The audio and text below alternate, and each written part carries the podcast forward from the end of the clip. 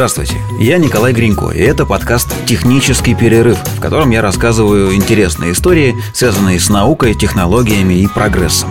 Я не эксперт, просто рассказываю то, о чем узнал, перерыв для этого некоторое количество информации.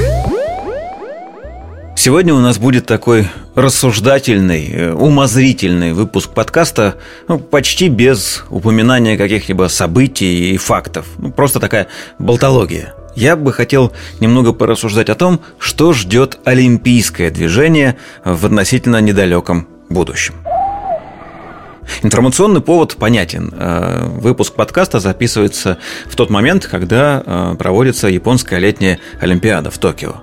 Но дело в том, что это, э, пожалуй, самая необычная Олимпиада в истории всего олимпийского движения. Ну, посудите сами. Во-первых, она проводится в нечетный год, 2021, чего не случалось прямо вот с момента основания Олимпийского движения. Во-вторых, несмотря на то, что год 2021 у нас на дворе, на логотипе Олимпиады значится цифра 2020. Понятно, что все это произошло из-за коронавирусной инфекции, из-за пандемии. Олимпийские игры передвинули на год, но и такого события тоже не случалось за всю историю.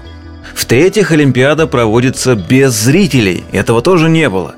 Поначалу хотели не пускать э, на трибуны э, гостей, иностранцев, приехавших в Японию, но потом немного порассуждали и решили зрителей с трибун вообще убрать, не допускать никого. В общем, благодаря коронавирусу, ну, слово «благодаря» возьмем в кавычки, из-за коронавируса Олимпиада в этом году стала совершенно не такой, какими были Олимпиады до – но дело в том, что эти игры э, всегда менялись. Они развиваются. Какие-то виды спорта приходят в Олимпиаду. Вот как в этом году олимпийским стал э, скейтбординг, например. Какие-то виды спорта из Олимпиады уходят. И даже не спорта. Например, э, некоторые знают, что когда-то на Олимпиаде были не только спортивные дисциплины, но еще и конкурсы искусств там вот с 1912 по 1948 год такие конкурсы проходили на каждой Олимпиаде. Там выставлялись работы живопись, скульптура, литература, музыка даже. По этим дисциплинам э, определяли победителей, раздавали медали золотые, серебряные, бронзовые. Но единственное но, все вот эти направления искусства должны были хоть как-нибудь, хотя бы отдаленно быть связаны все-таки со спортом. Итак, еще раз, Олимпиада меняется. Либо постепенно, либо скачкообразно. И я решил порассуждать немного о том, что ждет Олимпиаду, ну, допустим, через полвека, через 50 лет. Причем, поскольку подкаст у нас э, технологический, мы порассуждаем немного вот с этой стороны, со стороны развития технологий. Технологии, как мы с вами знаем, развиваются по экспоненте. С каждым новым годом их уровень растет больше, чем он был в предыдущем. И поэтому следующие 50 лет, которые нас ожидают впереди, даст бог, что они нас ожидают, что ничего страшного не случится, в принципе, можно было бы приравнять, ну, скажем, ну, к паре веков, которые были до. Наверняка количество изменений дальше будет нарастать все по той же экспоненте. Еще раз вернусь к этой мысли. Олимпиады менялись всегда – Давайте вот с технологиями. Спортивные костюмы, спортивный инвентарь, э, я не знаю, табло, устройство стадионов, съемки этих самых Олимпиад, они постоянно изменяются. Ну вот лет 30 назад максимальное достижение видеосъемки олимпийских соревнований это была э, камера с оператором на ней, огромная камера, которая с трудом, но все-таки двигалась вдоль беговой дорожки, преследуя спортсмена, бегуна, например. И это было невероятно круто. Сегодня мы видим съемки с дронов, сразу с огромного количества точек, а, какие-то 3D-визуальные спецэффекты, все что угодно. спортивные снаряды сейчас встраивают прорву электроники. Например, насколько я помню, когда-то в футбольные мячи начали встраивать трекеры – которые с точностью до миллиметра отслеживали положение мяча на поле, и это должно было каким-то образом э, уменьшить количество спорных вопросов по поводу, ну там, был забит гол, не был забит и так далее. Правда, что с этой технологией со временем стало, я не знаю, используется ли она сейчас, э, по-моему, все-таки нет, но почему так произошло, непонятно. Вспомните костюмы пловцов – когда-то на заре Олимпиады они ныряли и плавали просто вот э, почти в чем мать родила, имеется в виду просто в плавках. Немного позже выяснилось, что если сбрить на теле все волосы, то это уменьшит сопротивление тела в воде и немного увеличит скорость. Поэтому спортсмены начали выходить на соревнования э, абсолютно без растительности на теле. Потом началась технологическая гонка спортивных костюмов. Каждое следующее поколение их изготавливалось из новой ткани, которая все меньше и меньше сопротивлялась воде. И вот такие маленькие, а иногда большие технологические изменения приводят к тому, что Олимпиада меняется. Но что будет дальше? Можно же как-то аппроксимировать ситуацию – но вот смотрите, современные технологии на данном уровне развития уже позволяют делать контактные линзы с электронными компонентами внутри. Все это пока очень громоздко, неудобно и плохо работает, но тем не менее изготовить такие линзы можно. Что мешает спортсмену, ну, допустим, лучнику, надеть такие линзы, которые будут подсказывать ему, куда целиться, подсказывать, э, как-то визуализировать э, направление ветра, показывать ему, собственно говоря, момент, в который лучше всего отпустить тетиву и так далее. Причем я могу высказать такое подозрение, что у кого-то из спортсменов, не обязательно лучников, у каких-нибудь, может быть, других, сейчас такие линзы уже есть, и они, ну, само собой, не совсем э, вписываются в правила спортивные. Но рано или поздно какие-то гаджеты в спорт придут. Дополненная и виртуальная реальность станет помощником спортсмена. Самый простой пример – очки для плавания. Даже несмотря на то, что пловец в этих очках может плыть с открытыми глазами и как-то ориентироваться в бассейне, все равно видит он под водой, грубо говоря, хреново. И очки с дополненной реальностью, с какими-нибудь дополнительными подсказками могут сделать его спортивную жизнь намного-намного легче.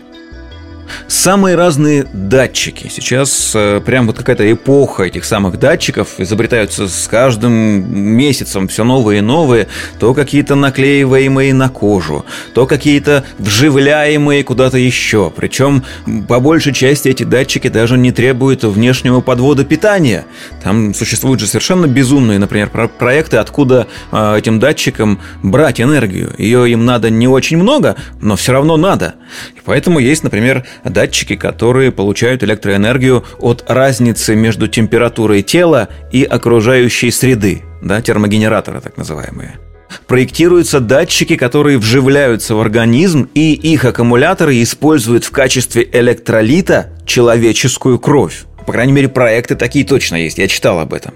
А самый безумный проект – это крохотный турбинный генератор, ну, вот прям просто маленький такой электрогенератор с пропеллером, который встраивается в вену, в артерию человека. И от тока крови, который будет вращать этот пропеллер, будет вырабатываться электроэнергия.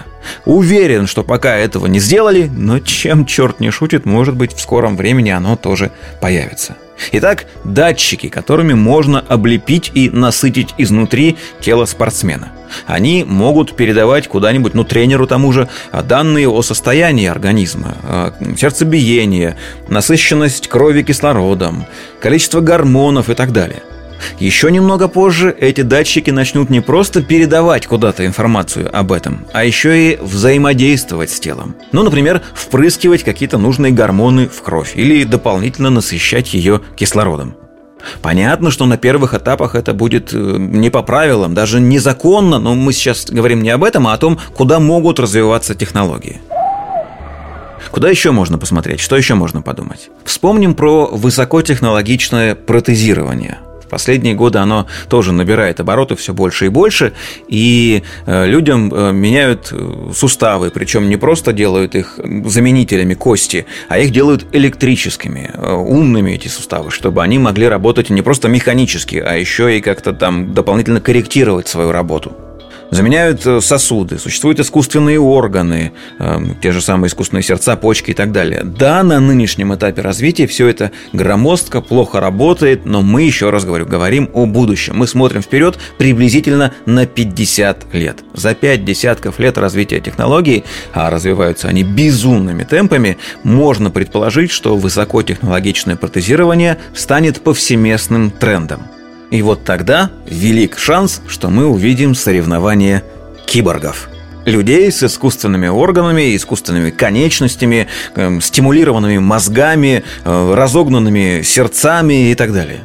Причем это вовсе не какие-то сказочки, а совершеннейшая реальность. Олимпиада киборгов уже проводятся. Первое э, такое соревнование, оно называется Кибатлон, было проведено в Швейцарии еще в 2016 году. Это спортивные игры для людей ну, с ограниченными возможностями. Они выступают в экзоскелетах, э, с умными протезами и так далее. Разумеется, сегодня это, конечно, больше напоминает э, Паралимпиаду, но через пять десятков лет, скорее всего, искусственные умные протезы станут мощнее, сильнее и надежнее настоящих человеческих органов. Люди с дополнениями, наверное, их как-нибудь так будут называть, станут гораздо более эффективными в физическом смысле этого слова. Такие технологии сначала, конечно же, э, придут в военную отрасль, а потом двинуться в спорт высоких достижений. Туда же, куда сегодня движется химия, биология, медицина и так далее. Там все это есть. Туда же добавится и хай-тек. Ну и это еще не все. Есть еще одна технология, которая стопудово придет в спорт. Дело в том, что наши сегодняшние спортсмены в массе своей соревнуются, ну, образно выражаясь, с собственным геномом – они пытаются прыгнуть выше головы, преодолеть те ограничения, которые в их организм заложила природа. Но к сегодняшнему дню человечество уже изобрело методы редактирования генома и делает в этом направлении первые шаги.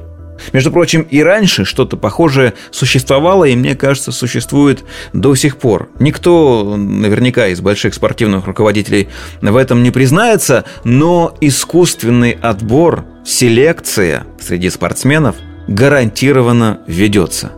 Среди более-менее доказанных случаев есть такой один довольно яркий, о котором э, даже написана книга.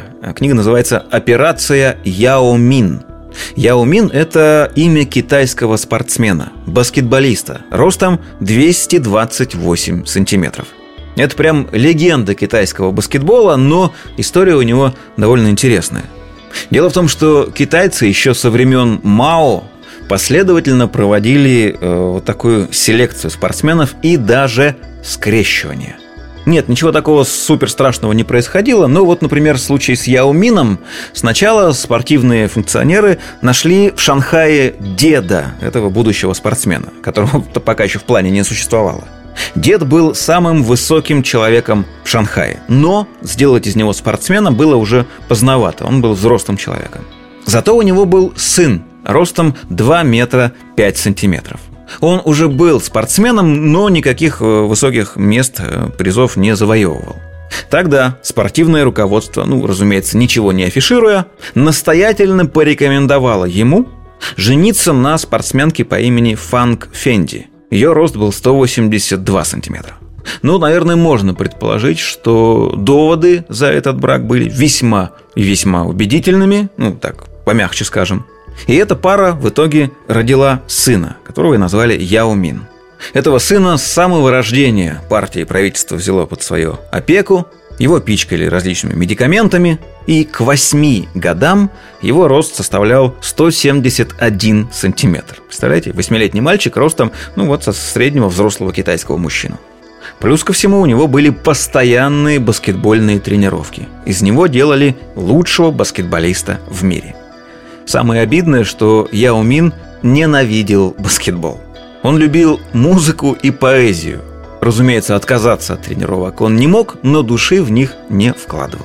В результате китайские власти получили самого высокого китайского баскетболиста с самой, пожалуй, несчастной на свете судьбой. Но давайте вернемся к генетике, точнее к редактированию генома. Ученые сегодня это уже умеют. Можно предположить, что через какое-то время геном спортсменов будет редактироваться. Причем двумя разными способами. Либо еще до зачатия или в эмбрионе, либо, и это тоже возможно, прямо в живом человеке. Спортсменов будут корректировать под необходимые спортивные задачи баскетболистов растить очень высокими, штангистов делать очень сильными, там, не знаю, пловцам делать очень узкий таз и сильные руки, плюс еще можно добавить легкие помощнее, ну и всем спортсменам сразу сердце раза в два, может даже лучше в три посильнее, чем у обычного человека. На спортивные арены будут выходить измененные люди, мутанты и киборги в прямом смысле этих слов. Разумеется, поначалу их не будут допускать к соревнованию с обыкновенными, немодифицированными людьми. Поначалу будут просто запрещать. Потом, когда станет понятно, что от этого явления уже никуда не деться, организуют собственные спортивные игры, которые тоже вырастут в свою Олимпиаду.